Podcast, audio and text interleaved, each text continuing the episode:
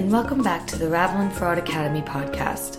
This week, David Kelnar, Investment Director and Head of Research for MMC Ventures, joins us.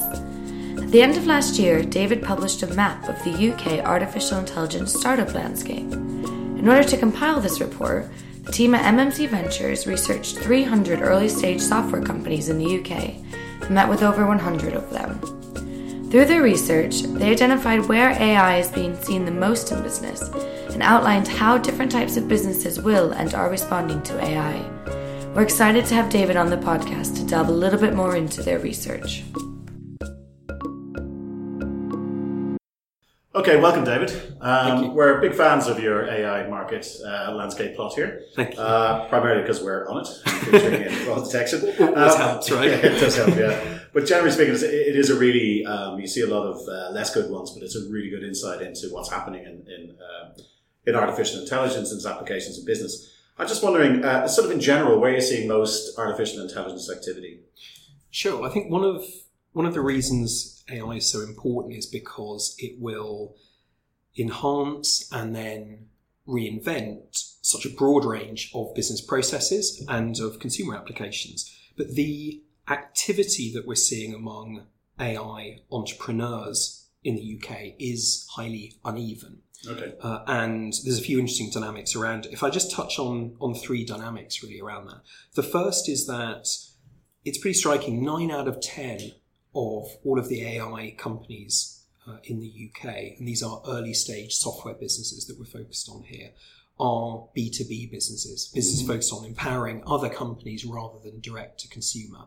And so that's the first big, big trend. And that's probably because of what we call the cold start problem, which is the fact that because you typically need quite large data sets to train and deploy machine learning algorithms, uh, companies that deploy to consumers tend not to have much consumer data to begin with. So it's pretty tough for them to, to begin. So that's why I think so many companies are focused on B2B. Secondly, uh, it's pretty striking that eight out of 10 of all of the early stage applied AI software companies in the UK are focusing on solving specific challenges in given business functions or in specific sectors. Uh, just it's actually about 15% of companies are focused on horizontal technologies Right. that are used across a wide variety of areas. So most companies are are addressing very specific problems. And then in terms of where we see activity, um, there are a few areas where activity is quite pronounced. Uh, by business function, there's a lot of activity around advertising and marketing, and actually around one in five of all AI companies in the UK are focused on advertising and marketing solutions. Uh, there's also a lot of activity around generalized IT. Now, in reality, that's usually knowledge management and knowledge discovery solutions. And there's also a lot around business intelligence and analytics. By sector, the area with most activity is financial services. Right. Uh, there's also, though, a lot around infrastructure, uh, quite plentiful activity around healthcare, and then also around retail. Now, I think there's quite good and specific reasons why activity is pretty extensive in those areas. Uh, and that's firstly because all of those areas I described, all of those functions and all those sectors typically have a lot of prediction and optimization challenges that are very well suited to being addressed by machine learning. Uh, secondly, there are usually large and pretty plentifully available data sets on which to train and deploy algorithms. Uh, and finally, pretty useful for the entrepreneurs, a tangible, quantifiable ROI, which given these are B2B businesses, is, is pretty important to unlock value. Now, I guess I just finished by saying there's, interestingly, there are some areas where activity is actually quite modest, where there are not many early stage AI software vendors relative to where we see substantial market opportunity and where we'd like to see more. And those are around areas including manufacturing, security, and legal and compliance. Thanks, David. So, um, yeah, just thinking back to large data sets, uh, prediction problems. Um, they sort of fit quite neatly into where we are, which is in fraud detection. Um, you mentioned as a sector specifically. Is that something you're seeing uh, across cybersecurity and that sort of space? Is that something where you're seeing a lot of activity, or There is an enormous demand and need for activity around cybersecurity and if you like, security and compliance more broadly. But actually, security is one of the areas where uh, the number of UK AI software startups is actually pretty modest relative to a lot of other sectors. So while there are dozens and dozens of advertising and marketing startups, there are not that many uh, early stage cybersecurity companies and, and compliance solutions generally. So, a common source of confusion for businesses is that they need to uh, to take advantage of AI. They need to build a capability internally. Um, is this true? Can businesses be consumers of AI and get as much value from it, or should they ultimately aim to be the producers? So uh, I think businesses can absolutely be the consumers of AI in addition to or as a replacement for producing it. So we've spoken with dozens of CXOs across a range of both medium sized businesses but also small and large enterprises regarding how they engage with and deploy AI. And I don't think any plan to engage with AI solely by building it Okay. in house. Most companies just don't have the teams or the expertise to do that.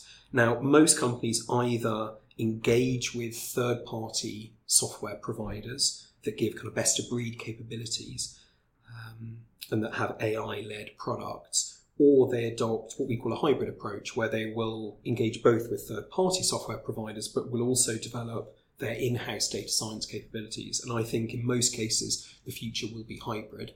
Okay. Um, I suppose that leads neatly to the other interesting thing I took from your uh, landscape um, was the concept in relation to AI and businesses being either leaders, followers, or laggards in terms of their uh, adoption. Um, I mean, can you explain how businesses should should position themselves in that? Sure. Well, just a, a broader piece of context here, which is just like mobile or cloud computing, AI is a paradigm shift in software. And with any paradigm shift, there are winners and losers. Uh, and I think we see three winners from this paradigm shift towards AI, three types of winners. The first will be certain platforms, and these will be some of Google, Amazon, IBM, Microsoft, or others. These are companies that provide the machine learning infrastructure and the machine learning services that are increasingly at the heart of the machine learning ecosystem. Yeah. Some of those will, will clearly prosper. A second category of winners will be some of what we call the disruptors. Disruptors are new, early stage, AI led software companies that are either enabling enterprises today with best of breed capabilities and partner with them to, to deliver that, or will disrupt those enterprises that do not engage or adapt themselves. Yeah. Uh, and obviously, as a venture capital firm, our goal is to identify and uh, attract, invest in, and support the very best uh, early stage disruptors in the space.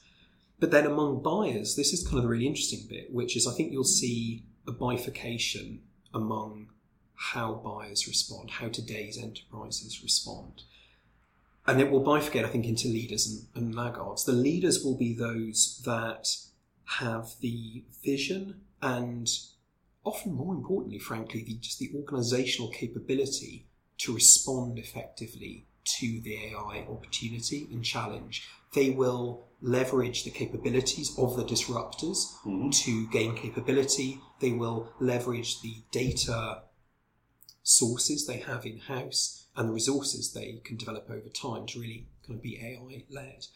Um, but I think we can contrast that with the laggards. These are companies that will squander the resources and data advantages that they have, that will lack either the vision or more typically the organizational ability to engage effectively with AI.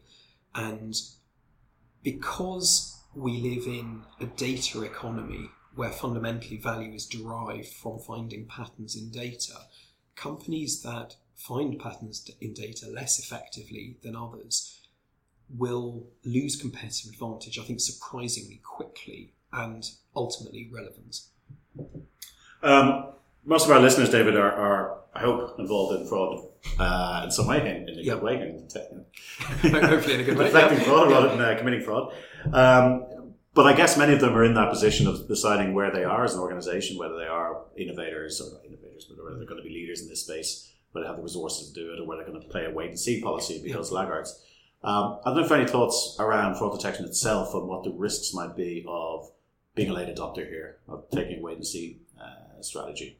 Sure. So I think, well, firstly, let's recognise that the direct costs can be significant. So, I mean, fraud is a growing problem to an extent that I think not, not everyone realises. I mean, financial fraud losses alone increased, I think, 26% year on year in 2015. Mm. And one in three of all attempted credit card fraud in the UK is not prevented by banks and card companies. So, clearly, the direct costs of, of not having best in class policy there can be problematic. I think to me, there's a a broader point to consider here, which is that fraud is a microcosm and a kind of case study for a bigger shift we're, we're seeing, which is today we are all, as consumers and as businesses, experiencing the fourth industrial revolution. It's the age of data. And our ability to create value derives largely from our ability to process data intelligently.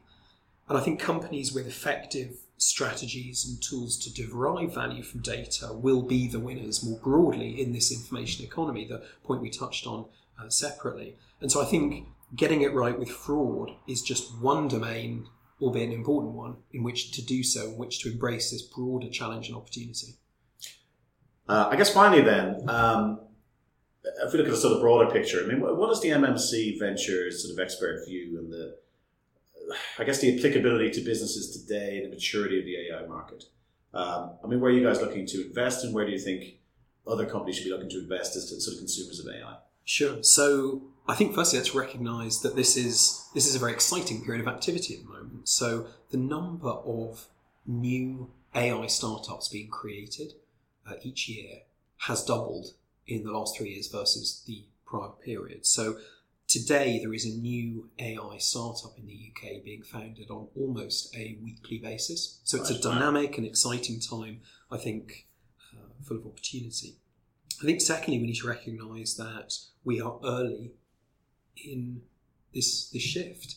So, and indeed, that the UK is quite early uh, in its positioning relative to other global sectors for AI. So, it's pretty interesting. Three quarters of all of the AI software startups in the UK are at the very earliest, the seed or angel stage mm-hmm. of their journeys. And that compares with half in the US. Conversely, just one in 10 UK companies are at the latter growth stages of their journey versus one in five in the US. So the UK sector is at a little earlier point than, than the US. And I think that's an exciting opportunity for entrepreneurs, for investors, for employees, uh, and for businesses to establish partnership opportunities. I think we also need to recognize that the flip side to that, which is that this is a competitive sphere that we're in. We need to work hard to continue to maintain our competitiveness, mm-hmm. but also that we potentially have the tools to do so. So the UK has a quarter of the world's top 25 universities great machine learning talent is incredibly important in this space, and so we've got some some powerful assets in which to to continue that that progress. In terms of MMC more broadly, we're particularly interested in companies that are applying AI to solve specific challenges in a given vertical or a specific business function. And we've actually developed an investment framework that identifies the factors that we believe are important for AI startups to succeed and we use this framework to help us evaluate and discuss with and support the uh, AI startups that, that we see. Now, we consider 17 different factors which we categorize uh, into a company's potential to create value, mm-hmm. their ability to realize that value, and their defensibility. Uh, obviously, I won't go through those factors now, but uh, a number of those factors are specific to the dynamics of machine learning, and those include factors like availability of suitable data sets, the ability for a company to create data network effects, whether a company has some proprietary algorithms, uh, and the company's ability to attract and retain, uh, excuse me, retain top ML talent, mm-hmm. all obviously assist with defensibility. Um, but I've, I've, published that framework actually on my, my blog. Feel free to check it out. Uh, it's at medium.com forward slash at dkelnar. That's medium.com forward slash at D K E L N for November A R. And our goal there is really just to kind of contribute to the community, make our thinking more transparent, and hopefully help support the planning of, of the companies in the ecosystem. Okay, David, thank you very much. That was really interesting, and it's great that you're sharing so much of this information. Pleasure to help. Um, I think everyone will find it valuable. Thanks again. Thank you. Thanks for listening. If you'd like to hear more episodes from the Ravelin Fraud Academy podcast, just head over to ravelin.com forward slash podcast. You can also subscribe on SoundCloud, iTunes, and most podcast apps so you never miss an episode.